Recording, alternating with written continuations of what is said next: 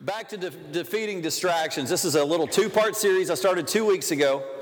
Um, and no, I'm not distracted. That may have seemed like a distraction. You know, call it a distraction if you want. But do you easily get distracted? How many projects have you got sitting in your garage in your basement that you haven't finished? Anyone? Do you know that God is a finisher? God's a God that finishes. He's the author and the finisher of our faith. It says in His Word that the end of a thing is better than the beginning. God loves us to finish. He does not start us on a process that He doesn't finish. In fact, He says, take account of what you're about to do to make sure you can finish. Right? He wants us to finish. But it's so easy to get sidetracked. I am so easily sidetracked and distracted. Anybody here ever been distracted driving? Your spouse said, Yeah. Don't do that. Do you ever get distracted? And now, with the technology of cell phones, man, it is just dangerous. It's worse than drunk driving. It's, it's worse than 0.1 or whatever the legal limit is, 0.08. Staring at your cell phone is more dangerous than being at 0.08. That doesn't mean go get to 0.08 and start driving. I'm not saying that. Distractions are deadly. Distractions are defeating. But do you know our distractions are not people? I want you to get a word today that your issues is not with a person. It's not with your spouse. It's not with your boss. It says in Ephesians chapter 6 verse 12 it says for our struggle is not against flesh and blood but against the rulers against authorities against powers of this dark world and against the spiritual forces of evil evil in the heavenly realms. Let's pray together. Father, in Jesus' name, we just ask for your word to come alive in our spirit today, that we would be hearers and that we would apply that to be doers to your word. That, Lord, that we would hear truth and that, Lord, lies would be identified today. That you would identify false things, distractions that need to be removed. We just give you the right to speak to our hearts and speak to our spirit, speak to our minds today truth. Thank you, Lord. And help us to realize that we are not in battle with our brother, we are in battle with Satan. And Lord, you have given us the ability and the tools to win. Help us in Jesus' name. Everybody said? Amen. Amen. There are so many things out there trying to stop us, to throw us off course, to knock us down. But we started looking two weeks ago in Nehemiah chapter 6, as well as other scriptures, that Satan has many ways, but today we're going to talk about two main ways that he really tries to throw us off course. One of the primary ways is fear. And I've said this quite a few times. I'm going to continue to say it from this book that, I, that we as a staff read called The Seven Decisions. I would highly recommend it by Andy Andrews, I think. But he says that fear, fear is paying interest on a home that you'll never live in. And what he means is most things that we fear never even happen or even have the possibility of happening. But that fear so steers us off course that we miss where we're supposed to go. Uh, we sang all about it this morning about waves crashing and God calling us out. And, you know, we just got back from the beach. And it's so funny to watch my family the first day that we get to the beach and everybody's concerns for sharks. And I'm like, you know, it's kind of like plane crashes. You know, I don't know anyone, but they hardly ever happen. I've never been near one. I've, you know, there's so many other things. Huh? A, a shark attack? Oh, no, a shark.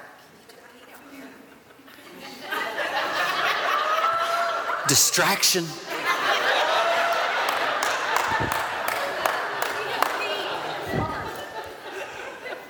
We did go to a, a beach off the beaten path, and there was like a four or five foot shark with a little dorsal fin just going right around. It was, it was the coolest thing ever to see. But the women started screaming and yelling and, you know, and we're like, we're on the beach. We're staring at it. We're not in the water. Anyway, here's all these thousands of people in the water, and you know, our family's like, not really. But can you imagine going to the ocean and not getting in? Can you imagine never experiencing a wave or the sand or the taste of salt water? But can you imagine never have tasted that? You know what it tastes like. And riding a wave and getting crashed by a wave and having your back turned and trying to play with your kids and you don't see them coming and they don't tell you it's coming. It's the same way with relationship. You get one relationship that hurts your heart, you separate yourself and you never get back in the water. Forgetting or never even knowing what a great relationship can be to you. Something that can never be replaced. You can't substitute a relationship. Or your walk with God. It's, what we, taught, we, we sang about it, where he's calling us out to more. He wants more. But we get our feet into the ankles and say, God, that's about all I'm willing to give you. And he's saying, Oh, but I've got so much more. You can stay there. I'm going to love you right where you are, even if you just stay at ankle deep. But there's so much more. And if you'll really get off the shore, there's so much more. You get your feet so deep that you can't touch the bottom. Now you're at the full mercy of God. Yes, that's a word. Mm. So we have to recognize that fear throws us off course. But how else does Satan cause us to stumble? And it's through flattery. It's through giving us words incorrect words that throw us off, that build us up, that make us think one thing and go in the wrong direction. Let me go back about fear. It says that Satan is looking about waiting to devour someone. But then when it comes to flattery, it says that he masquerades himself as an angel of light. His words sound good. They even sometimes come close to truth close. You know, Satan knows the word and he knows how to twist it. He masquerades, but do you know that scripture tells us in Second uh, Corinthians that we are not unaware of his schemes? Those that have asked Jesus to be their Lord and Savior have followed him, gotten in his word, been filled with his spirit. He begins to teach us the schemes of the enemy. So when that enemy comes and that word comes, we should be able to tell the difference. We should have that equipping.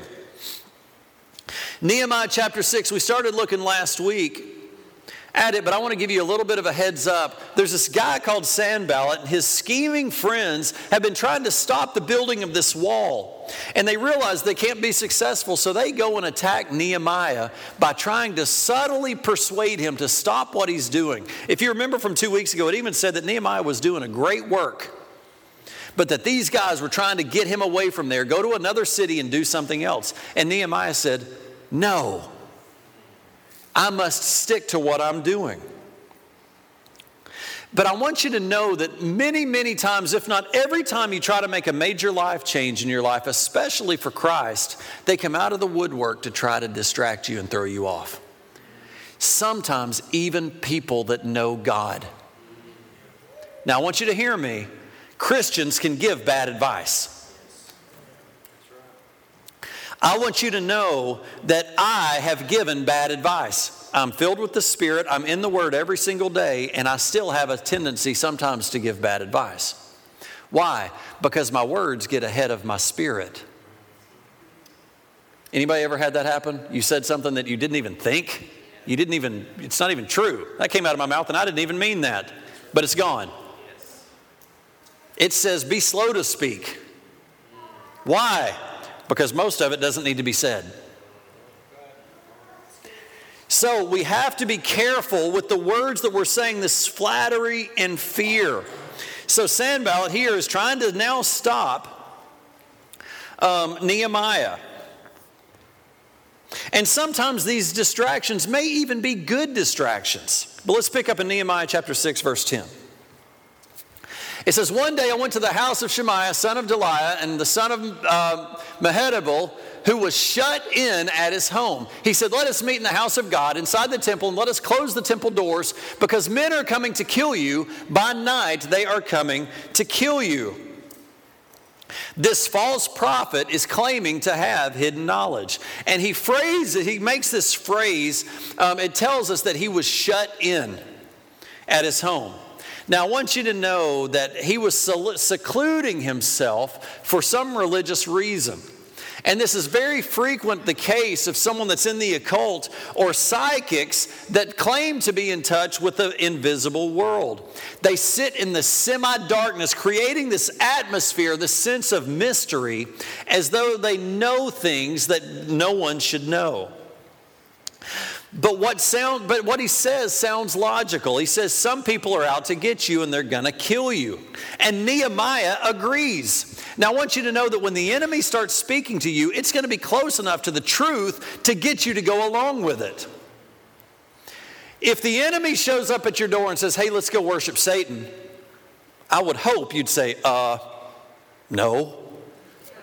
Something doesn't sound right about that. Let me go pray about it." No, I can go ahead and say no to that. I don't need to pray about that. I can say no. Something in my spirit says no. I can say no. But he's saying someone is trying to kill you, which was true. People were trying to get to Nehemiah. But what, he, what sounds logical, some are out to get you, some are trying to kill you, Nehemiah believes it. But then the man says, Come on up out of here, and we'll go into the temple and shut the doors. They will, da- they, they will dare not, not dare attack you there. Now, that sounds good. But to, there is a check in Nehemiah's spirit saying, Wait a minute, something's wrong with that. Because Nehemiah knows that he is not permitted in the temple. Only the priests were permitted in the temple. Nehemiah knows God, he knows the word. This person is coming with some truth, even to entice him, saying, Have you ever had someone come up and just kind of say, Man, I know things are going tough for you, and it, it seems like nothing can go right. what, what do you do? You just buy in. You're right, it is bad. Thanks for noticing. It's so bad. We love to, to gloom, despair. Let's talk about how bad things are. Man, come on. I don't like talking about bad things. We need to deal with bad things, but let's don't live there.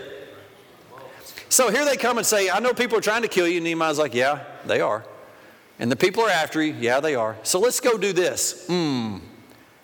Now, dangling the carrot in front of him, he immediately says, Wait, something's wrong. We're not supposed to go in. And look what he says in verse 11. Church, this is so key. This is such a huge verse right here that I want you to go home with today. He says, But I said, Should a man like me? What I want you to catch is he is going back to who he is in Christ. Who am I? Before I go and walk off this cliff with you, who am I? Should a man like me run away, or should someone like me go into the temple to save his life? I will not go. Knowing who you are in God is vital. Yes. When you don't know who you are, you will go with anyone. But Nehemiah takes this back, not selfishly, not conceitedly, but says, wait a minute, who am I? Who am I? I'm John Valjean. Sorry. There's a little Les Mis there. But it's such a huge part of that story. He continues to come back to who he is. And I want to ask you, who are you? You are the king's kid. You are, a, you are the, the, uh, uh, the pearl of great price. The whole field he would buy just for you, for that pearl in that field. That's who you are when you start getting enticed by Satan to go off and jump off a cliff. Yes, but it's a good cliff, and you won't hit that hard. I mean, yeah, it'll probably kill you, but you probably won't feel it. Come on and jump with me. Duh. Okay. That's what we say. Who are you? Should a man like me run away? He realizes who he is and who his identity in the Lord, and what's being said is contrary to his command. And he says, I cannot come down, I will not go in. I love his bluntness. There comes a time where we've got to kind of set aside our feelings and make a decision and say no. If I hurt your feelings, then we'll process that later, but I'm still not jumping off the cliff with you. Who am I? And by the way, who are you? Having the right priorities gave Nehemiah the courage to do what was right. Listen to me courage is not the absence of fear. Courage is not the absence of fear, but it is the tenacity to do what's right while you face fear. It's the strength to do the right thing, even though fear is at your door. That's what courage is. It's not a matter of saying just no to distractions. We have to say yes to the right things so that our priorities match up with God's priorities. And as we keep the main thing the main thing, we will be able to deal with distractions just the way Nehemiah did. Next verse, verse 12. I realized God had not sent him but that he had prophesied against me because Tobiah and Sanballat had heard him. He had been hired to intimidate me so that I would commit a sin by doing this, and then they would give me a bad name to discredit me. It was all part of the plan to distract and discourage the people from following Nehemiah's lead. Fueled by jealousy and ambition, these enemies slandered him and tried to trick him into yielding to their demands we have got to be aware of the attack of the enemy. Don't take someone else's advice or do what a friend asks you just because they're a nice person. Do you know that there is a story of a prophet that went to give a message, a man that went to give a message, and the Lord had said, I don't want you to stop. I don't want you to eat anywhere. I want you to go and give this message and come back. He went and gave the message, and on his way back, someone came and said, Hey, stop and eat with me. Come stay with me. And the man said, No, the Lord said not to. And the man said, Wait a minute, the Lord told me you're supposed to come to my house. So he went. And it was against God. Because someone's close to you, because you love them and they're your best friend, doesn't mean they're always going to give you good advice. Again, I want you to know, and I am not some wise person, I, but I, I, I have given bad advice. Thank you. But we are capable of giving bad advice. Not only do we need to know the advice of others being given to us, we need to know the advice that we're giving to others. Measured up against God's word, against God's spirit, against God's body. How does it fit? Does what I'm saying to my brother line up with God's word or does it just line up with the world? It's both ways. I need the Spirit of God. I need the Word of God. And I need the body in my life so much that I can discern Satan. We must be aware and we must have a, de- a, deep sense of our true identity as a believer. Should a man like me run and hide and try to save his life by wrong approaches and unlawful practices? He falls back on who he is and what he's been called to do. Nehemiah meets this attack of the enemy with prayer. I love how Nehemiah just does these little popcorn prayers. Remember T- Tobiah and Sanballat, my God, because of what they've done. Remember also the prophet Noadiah and how she is and the rest of the prophets have been trying to humiliate me. If you remember before, uh, right in the midst of Sanballat trying to entice him away, he just prayed, God, give me courage, give me strength to finish what I'm supposed to do. Now he's saying, God, Pay attention to these enemies. Help me know what they're saying to be wrong, and let me stay on target of what I'm supposed to do. I love these little short prayers right in the midst of conversation. Give me strength, Lord. Give me strength, Lord. Verse 15.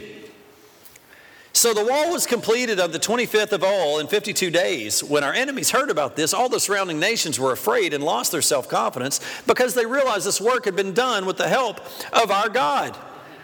The enemy, not only it got completed, it got completed sooner than usual, and the enemy started testifying to God doing the work. I love that. God will not be denied, and He will not be denied through Nehemiah. He will not be denied through you. He will make you a great nation. Yes. He will bless you in the city and out of the city, coming and going. Even the enemies had to, had to admit God was at work. What an awesome picture of the Christian witness in the community. Their foes have to agree. But wouldn't you think now it's done?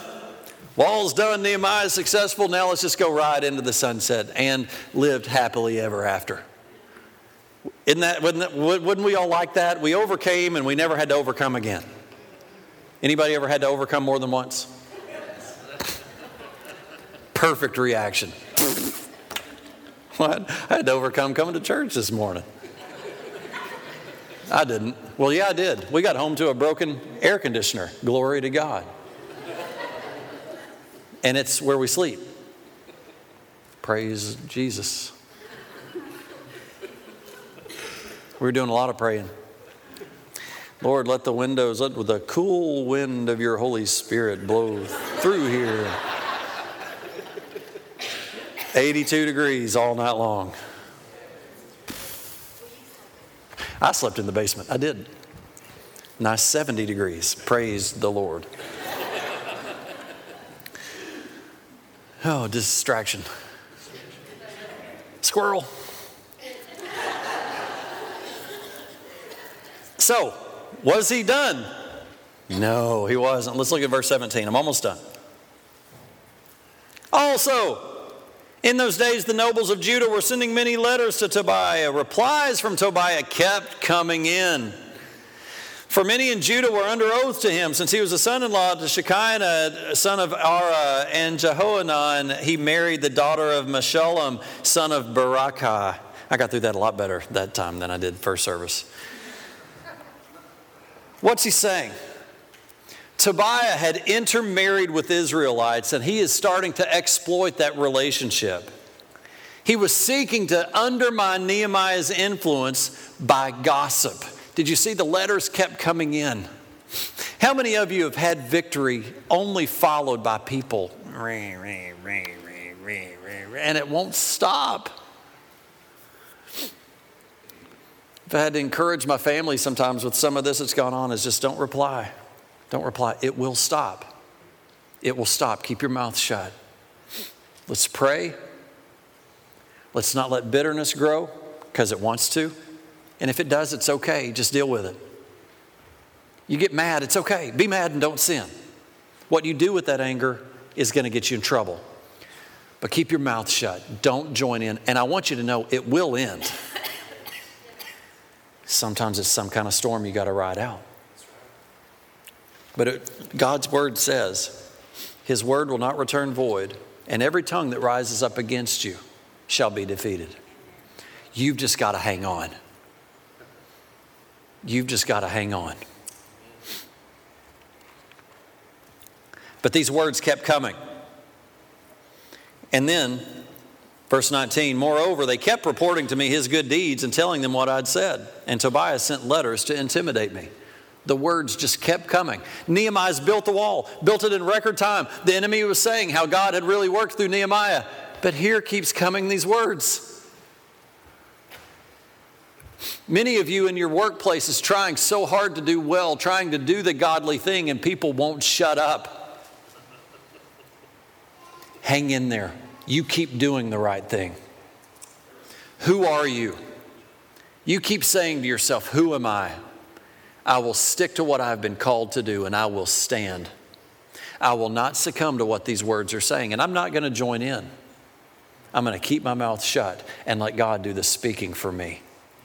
But God, as Nehemiah said, don't forget me, remember me, help me, help me to stay strong. They kept reporting. Now, I want you to know, church, after you've overcome, Satan doesn't quit. He never quits. You're not done until you breathe your last breath. So don't put your guard down, keep your guard up. You ever seen boxers as they take shots into their rib cage, their arms come down? Keep your arms up. You're going to take blow after blow after blow. Keep your arms up. Keep the word coming out of your mouth. Keep full of the Spirit. Stay connected to the body. Don't get sidetracked over here and locked up in your home like that dude that got shut in because you're in trouble. Stay connected. Get connected to a life group. Get connected to a person. Get connected to people. Keep your arms up. They kept intimidating me, letters to keep intimidating me. God has wonderful blessings and much encouragement and joy for us along the way, but we can't stop battling the world, the flesh, and the devil until we get to heaven. The enemy is never going to quit. If he can't distract you with fear and with flattery, he'll use gossip and false accusations. So, as I close and end this series on distractions, I want to give you two action steps to take Two action steps from Nehemiah. Number one, practice saying yes. Now, we have come into a, time in our society, in our world, where we're learning to say no. It's very important to learn to say no, especially in the church. It's called boundaries. It's kind of a new buzzword over the last 10 years, is setting up healthy boundaries. Boundaries are good. I want to give you an example of children at a playground. If you build a playground with no fence around it, studies have shown that they will just stay close, a close knit group, kind of to where the, acti- the, the equipment is because there is no boundary for them to know where to go. But if you put a fence up, they wind up exploring the entire area. Boundaries are healthy. They're good for kids. They're good for adults to know how far I can go. Where is my limit? But the problem with the church now today, church people, is we've started to really learn how to say no we've started to learn, thank you. I'm, I'm having a nosebleed, so everybody just hang in there with me. Oh, no. Yeah. No. I'm going to finish. Um, boundaries. We've so learned how to say no that we say no to the right things. We've got to relearn how to say yes as a church, as a staff, we desperately need you to say yes to the right things. God has got a right thing for you to do in the church. God has got a right thing to you to, for you to do as a career. God has got a right path for you with your marriage. And it's not saying no to everything. There are times to say yes, even as you're setting up boundaries. What happens, what happened in the past is so many people said yes to everything, you were no good at anything. Same thing at work, same thing at marriage. Be good at two or three things, be great at it, and let these other things be done by other people. You can't do everything. I've tried it, it's set up for failure. I'm terrible at doing everything. I'm good at one or two things, and that's questionable. No comment. I heard a story about a Native American who came to a city with a city person, and he, he was walking down the street, busy street, and said, I hear a cricket. And the guy said, Oh, you're crazy. All I hear is the traffic and people talking. And he reached over, found it, and picked it up. At the same time, this Native American threw out some coins. And when the coins hit the ground, everybody walking around heard it, stopped what they were doing, and started walking toward where those coins were. And the, the, the moral to that, the point to that is we are programmed to hear what we want to hear. You can be in the midst of the most important thing in your life, and your phone go off and you stop what you're doing and give that your full attention. We all do it. I'm not telling you that you're necessarily bad, but we have those coin sounds that we will stop the most important things, God's priorities, that we know is the most important thing, and we will stop doing it and go down a, a tangent and never look back. We need the Holy Spirit to show us what is important and the strength and the courage to hang in there. We also need the Holy Spirit to show us what isn't important and to learn to press the ignore button. You ever ignore people on your phone? Yes. Those may be the things you need to answer. You ever thought that? You're ignoring the wrong thing, especially if it's your wife or your husband. Okay, well, I'll leave that one there. Second, practice. Uh, practice saying no. Everybody say no. You've got to say no to that ding. You got to say no to those emails. You got to say no to that person coming in your office trying to throw you off of what your boss has told you to do. When God has given you a directive, you've got to say no to the things that try to stop you from what He's called you to do. How many of you try to read your Bible every morning and you get distracted and you don't finish it? That was a weird response. A good example that I struggle with is mine and Elizabeth's quality time on Saturday morning. It is a fight. It's not a fight. We don't fight about it, but I'm telling you, it does not come easy, does it? You want to do it. You want to make sure that we accomplish that every single week. I don't want to say I don't, but it's not at the top of my list. I don't even know that it's on my list. Listen, I'm just being transparent here. I'm not trying to say I'm anti connecting with my wife. I'm not. I love to connect with my wife. Listen, are, are we real or are we not? Come on. We're adults here.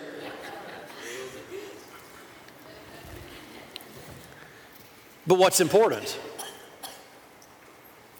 What's distracting?